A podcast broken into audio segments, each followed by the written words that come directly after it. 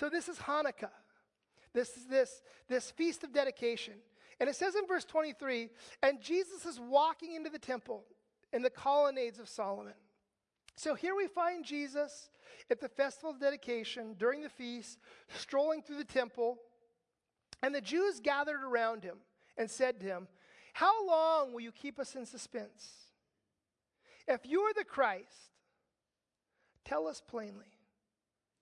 So we see all the leaders, they gather around Jesus again. And, and, I, and I kind of picture it in my mind. They're not just kind of gathered, they, they got him like surrounded, right? They've got him pinned in a little bit here. They say, Jesus, how, how long are you going to keep us in suspense? How long are you going to keep stringing us along? Stop playing Jake games, Jesus. If, if you're the Messiah, if you're the Christos, if you're the anointed one, just tell us. And I read this and I look at their question, and I can't tell if they're being genuine asking Jesus this, or if, they're, if there's a mocking tone in their voice, sort of. And since the crowd seems to be a little bit split already on who Jesus is, I think it's probably a mixture of the two. I think that there's critics in there, and I, I think the mockers are probably the majority, but I think there's some people who are genuinely asking the question as well. They say, Look, Jesus, if you're the one that we've been waiting for, just tell us plainly. And Jesus answered them, verse 25 I told you, and you do not believe. The works that I do in my Father's name bear witness about me. So Jesus stops and he answers the Jews. He says, Who am I? I've told you guys countless times already who I am. And, and, we look through John's gospel and look through the other gospels chronologically up to this point, and Jesus has made it perfectly, abundantly clear who he claimed to be. There was, there was no ambiguity at this point. There was no room for doubt or discussion as to who Jesus claimed to be. Jesus says, Look, you guys, you already know the answer. I've already told you guys who I am, and you didn't believe me. You guys dismissed me. You said that I was crazy, or you said that I was possessed by a demon. You guys said that I was an illegitimate child, that I was a fraud, that I was a charlatan. I've already told you who I am. He says, but my works bear witness of me. He says, the things that I do in the name of my Father will tell you all that you need to know about who I am. And think about that. Jesus, at this point, He's fed the multitudes, He's raised the dead, He's healed the sick, the crippled, the blind, the leprous, He's calmed the storm. And none of these things were done in secret, right? These were well known events. And so Jesus says, Look, you guys are asking me these questions, but you already know the answer. You already know what I'm going to tell you. Why don't you look at the evidence? Why don't you take a good look at the things that I've done? Those things that I've done in the name of my Father. That's all the answer that you should need, Jesus says. But you do not believe because you are not among my sheep. My sheep hear my voice, and I know them, and they follow me. So Jesus tells the leaders, He says, Look, you've seen the evidence, and you should believe by now, but you don't because you're not my sheep. He says, My sheep, they recognize me. My sheep hear my voice and they follow me. I know them and they know me. But you don't know me and you refuse to believe. And this is sort of a reference to what he was saying earlier in chapter 10. If you missed last week, there's some CDs out there you can listen online. But he goes on in verse 28 and says this I give them, he's talking about his people now, his sheep, his disciples, I give them eternal life and they will never perish, and no one will snatch them out of my hand. My Father, who has given them to me, is greater than all, and no one is able to snatch them out of the Father's hand. I and the Father are one. You know, we could camp out on these three verses for weeks and weeks and weeks. There are literally bookshelf after bookshelf written whose contents focus solely on, the, on what we see in these couple of verses right here. So I hope you guys brought a snack today because we're going to, no, we're just going to touch on it briefly. Jesus says, I give my sheep eternal life and they will never perish. And he's talking spiritually, of course, right? Unless the rapture occurs, there's a pretty high chance that all of us are going to die. But he's talking about spiritual life, he's talking about eternity. And he says, My people, my sheep will never perish. And then he says, And no one can snatch them out of my hand. He says, My Father, there's no one that's greater than him. No one can snatch my followers out of the hand of my Father. And it seems to me that he's stating pretty clearly here that once a person becomes a follower of Jesus, that person is secure in Christ eternally. I mean, that seems clear to me. And I'm certainly no Calvinist, but I absolutely believe in eternal security. I absolutely believe in once saved, always saved. I think. Mean, it's. So, we're going to spend a few minutes talking about this topic and kind of unpacking it a little bit because I think it's important for us to understand who we are in Christ. Jesus says, Look, if my Father has you, right, he's the, he's the sovereign Lord of all things. And if He has you, Jesus says, who can snatch you out of His hand? You know, I've been involved in ministry in one degree or another since I was 17. So, like 10 or 11 years, I've been doing this. And I, 28 years, I've been doing this now. And just a side note, some of you guys might be thinking, you know, Pastor Joel's new, he's going to get better. Probably not, right? After 28 years, this is what you get. This is all, this is all there is. But after 28 years, lo- you know, people they come and talk to me, and I hear a lot of the same questions over and over again. And one of the questions I think that every pastor hears is something like this: You know, Pastor, I've I've sinned. I, I, I I've gone astray. I feel like I feel like I may have lost my salvation. You know, have I gone too far? And first of all, if there's anyone here this morning that's struggling with that, whether you've lost your salvation or not, if you're concerned at all that you may have lost your salvation, that's evidence that you haven't. Right? That's evidence that the Holy Spirit is still at work in your life, drawing you back to Him. If a person were able to lose their salvation, hypothetically, you know, if they did, they wouldn't care because their hearts would be so hard against the things of God. Listen, God's grace is sufficient for you. God's grace is sufficient to cover all of your shortcomings. When you came to Christ, when I came to Christ, we were justified. We were forgiven of all of our sins, past, present, and future. When Jesus saved me, He already knew all the stupid things that I would continue to do. And, and before He ever saved me, He knew those things and He chose to save me anyway. The Lord didn't save me because I was so good and He saw so much potential in me. The Lord saved me because He's good. And He knew I had no possibility to save myself. That's what grace is all about. Right? Paul is writing to the church in Philippi, and you guys know this verse probably. In chapter 1, verse 6, it says, And I am sure of this, that he who began a good work in you will bring it to completion at the day of Christ Jesus. What Paul is saying is this look, the Lord started a good work in your life, and he's faithful, and he's going to complete it. If you're a child of God, He's not going to abandon you. A number of years ago, I was just kind of thinking through this issue a little bit and studying it.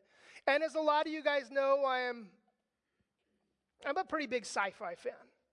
And for whatever reason, I particularly like the um, sort of the time travel genre. And I don't know why, but any books or movies that deal with that, I, I, I kind of get sucked in, and I find myself thinking about that a lot for some reason. And just to be clear, I am aware that it's impossible. I know that it's not a real thing. But anyway, thinking about sort of gave rise to this idea. And I've never heard anybody express this before. It may be insane, it may be wrong. But, but let me kind of express logically how I think about losing your salvation. Now imagine this. First of all, we need to understand God created time, right? And God exists and operates outside of time. Now we don't. We're, we're temporal beings. He's infinite. So, natural man is born and, and he lives in a linear fashion, right?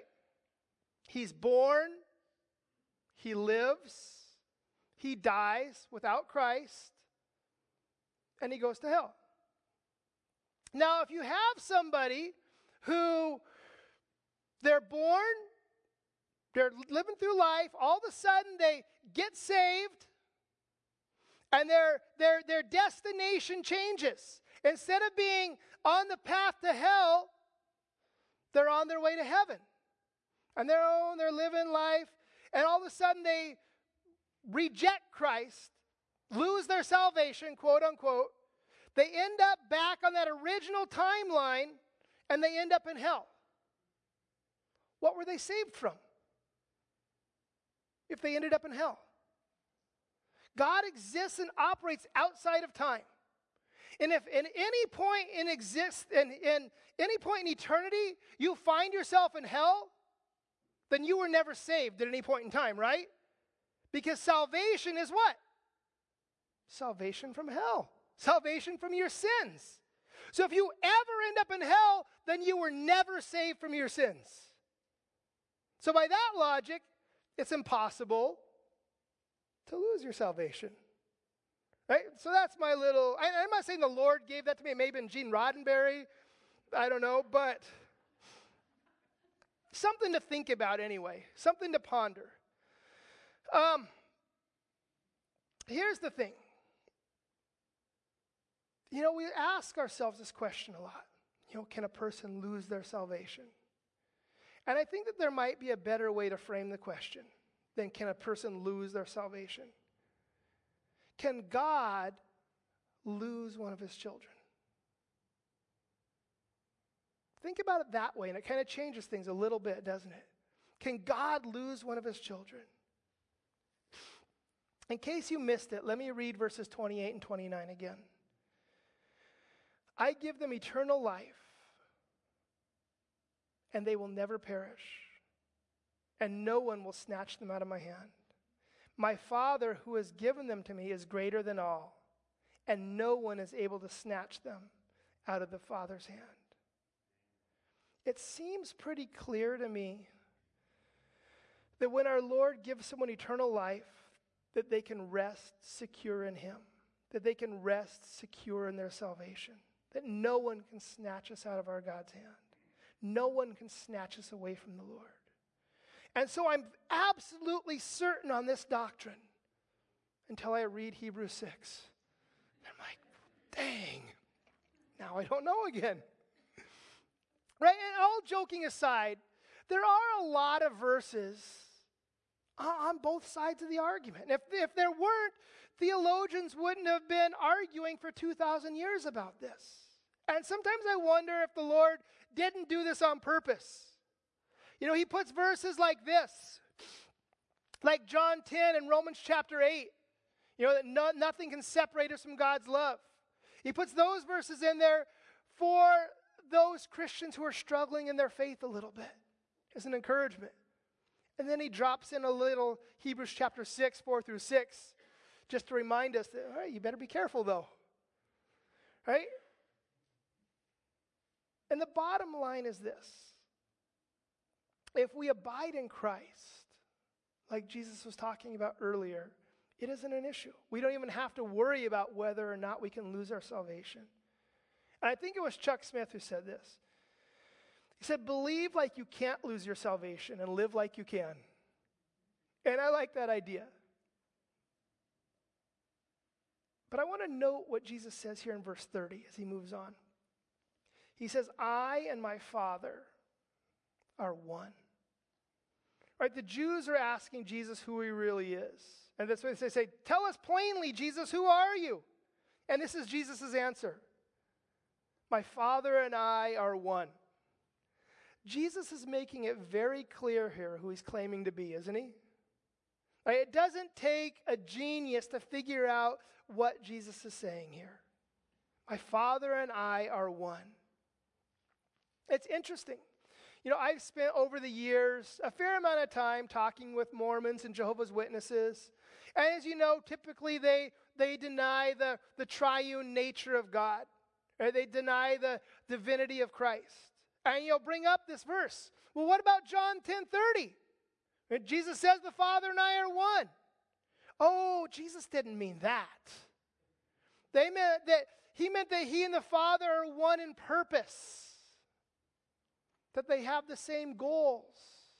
That they have the same mission. Jesus just meant that there's unity between Jesus and God the Father. And hmm, I mean, that sounds reasonable, I guess, until you read the very next verse, right?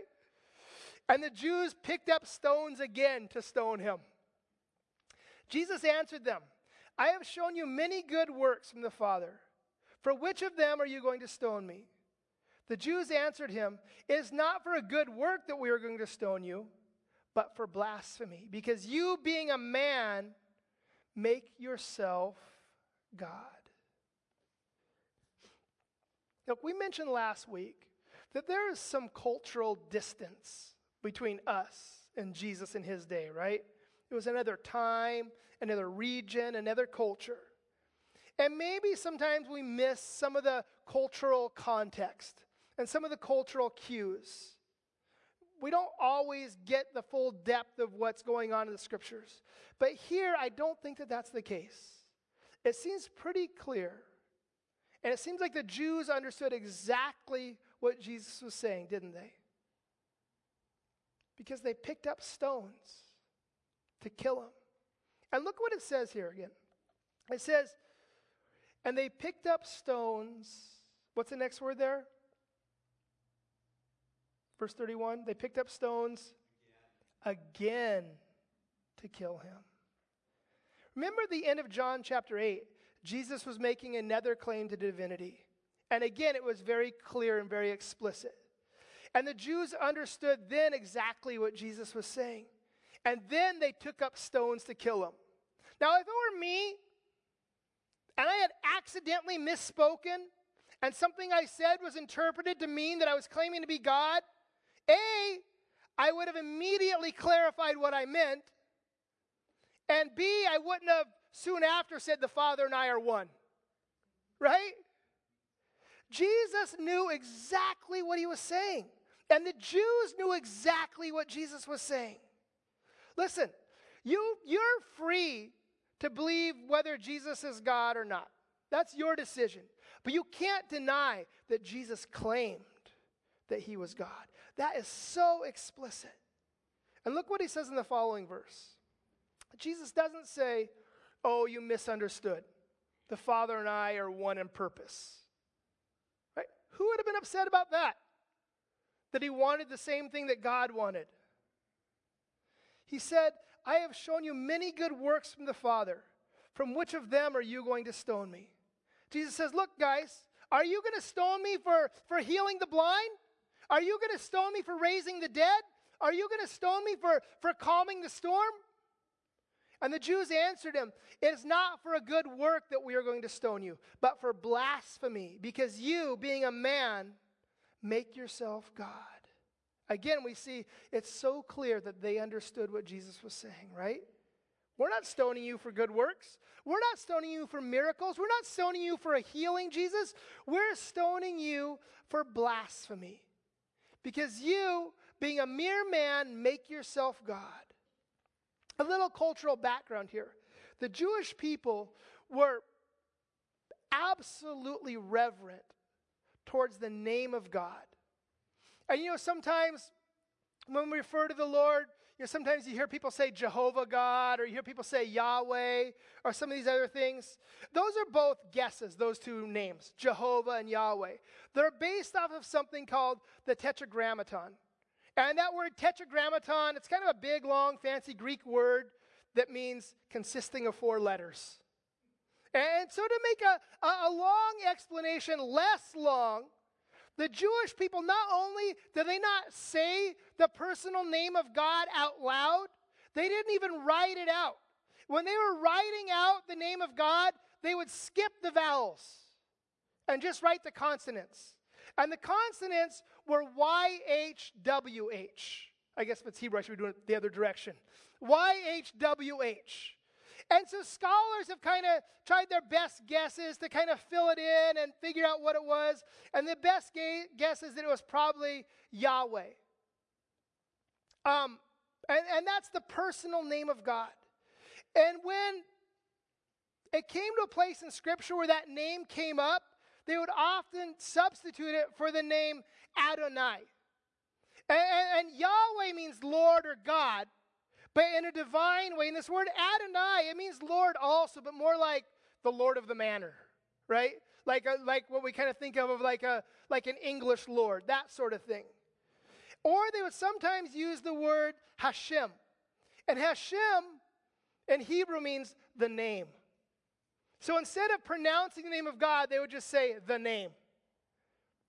But they were very careful how they used the name of the Lord because they didn't want to accidentally blaspheme God. Because blasphemy in the Old Testament, the punishment was death, it was capital. And what is blasphemy? I mean, sometimes we use the word in our culture, don't we?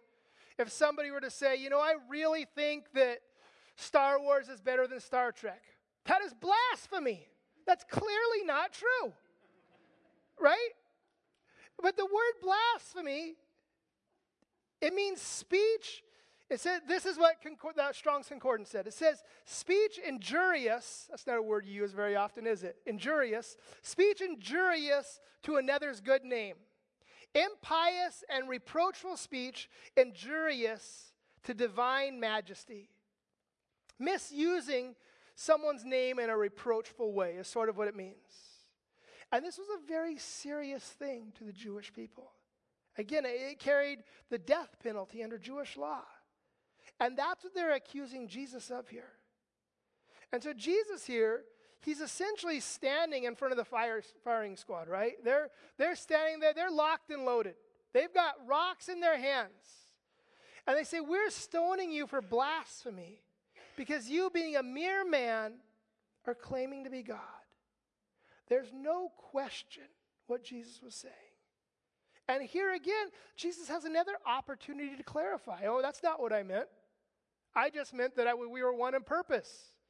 He had an opportunity to say exactly that, and he didn't. What he said is what he meant. What it sounds like he's saying is exactly what he was saying. And so Jesus here, in the next verse, he sort of diffuses the situation. Right? No, he doesn't. He throws a cup of gas under the campfire, is what he does in the next verse. He says in verse 34 Is it not written in your law, I said you are gods? If he called them gods, to whom the word of God came, and scripture cannot be broken, do you say of him who the Father consecrated and sent to the world, You are blaspheming because I said I am the Son of God? And so Jesus here, he quotes Psalm 82 and Exodus 4:16 in sort of a sort of a weird way. Right? It's a little bit confusing when you first read it. And it's a little bit confusing after 15 or 20 times of reading it. Right? It's just it's just a hard passage here. And, and this is sort of the, the best that I can make of it. And, and some different scholars have different opinions on it. But remember in Exodus chapter 4, remember the Lord appears to Moses in the burning bush. And he tells Moses, Look, I want you to go to Pharaoh and I want you to tell him to let my people go. And then Moses has a whole slew of excuses why he can't do it. And he says, Lord, I'm not eloquent. I, I, I stutter. I'm not a good public speaker. How can I go before? How can I go before the Pharaoh? And the Lord says, Well, don't worry about it. I'm going to send your brother Aaron with you, and he'll be your spokesman. You'll tell him what to say. And he says this in Exodus 4. He says, He shall speak for you to the people, and he shall be your mouth, and you shall be as God to him. And so the Lord is clearly speaking in a, in a metaphorical sense there, right? He says, when you talk to Aaron, it's gonna, you're gonna be like God to him. You're gonna be a God to him. And what he's saying there, obviously, is I'm going to speak to you, Moses. I'm giving you the words of the Lord, and you're going to communicate them to Aaron. So in Psalm 82, Jesus is talking to those who are in positions of judgment, right? And sometimes they were called gods in a sort of a, a lowercase g way. And he says in verse 6, I said, You are gods, sons of the Most High, all of you. And so the idea here is sort of this God says, Look, you are like small g gods. You represent me as you stand in this place of judgment. But the rest of the verse, it makes clear they were still natural men who were going to die. And so Jesus makes this sort of interesting argument here. He says, Look, you didn't have a problem with Moses when, when he said he was God to Aaron. You didn't have a problem with the judges and Psalms when they said that they were gods in that sense. Why do you have a problem with me when I actually am the Son of God, sent by the Father to speak to you? And in verse 37, he goes on and he says, If I am not doing the works of my Father, then do not believe me. But if I do them, even though you do not believe me, believe the works you may know and understand that the Father is in me and I am in the Father. Look, Jesus says, you've seen my life, you've seen my actions, you've seen how I live. If they don't line up with the Father, then fine. But if I do the works of the Father, and you can see that the things that I am doing are clearly empowered by Him, even if you're having a hard time believing the words that I'm saying, Jesus says, believe the one who sent me. Believe in the one who gave me the power to do these things. Believe, he says, so you may know and understand that the Father is in me and I am in the Father. I see something interesting here, and I've never, I've read this passage many times. I've taught John a few times before this, and I've never really caught this until yesterday as I was reading it. He says, Believe so that you may know and understand. And I think the implication is this before you can really in a deep way, know and understand the things of God, you have to take a step of faith and believe in Him. And as you do that, He'll reveal more and more of Himself to you. I think we have to understand that. There's only a certain amount that natural, unregenerated man can understand about God through Bible study. Right? You can you can study the Bible and you can study apologetics without being born again, and you can have a, a degree of understanding about who God is. But you only know about Him. And I think that's what Jesus is saying. To really get to know who God is, you have to have faith in Him, you have to believe. Whatever you know about Jesus, whatever you know about the Lord, whatever you know about the Bible, even if you're a seasoned theologian, whatever you know, there's always so much more to learn about Him. To truly know and understand the Lord, Jesus says, first you have to believe. You have to take that step of faith and come to Him. And I think that's why some of you are here this morning. You're here to become a believer. And the Lord didn't tell you that because you probably wouldn't have came. It's sort of a sort of a trick. And I'm telling you now, today's your day. But if you want to understand who God is, you have to take a step of faith. You have to make a decision to believe in Him, believe in His Son, believe in the one who died so that you could be forgiven of your sins. You want to know what the Lord wants from you this morning? Jesus tells us in John chapter 6, verse 29. He says this This is the work of God, that you believe in him whom he has sent. You know what he wants from you? He wants you to believe in Jesus. That's the will of God for you this morning. And so, listen, if you're not a believer this morning and you feel that tugging in your heart, if you hear that, that voice of God whispering in your spirit, drawing you to Him, don't resist that. Paul says, Call in the name of the Lord and be saved. In a minute, as the worship team comes back up, we're going to have a, a time of communion. And we're going to celebrate the good things that the Lord has done for us. And afterwards, I'll be on the side if anybody needs prayer. But I just want to encourage you.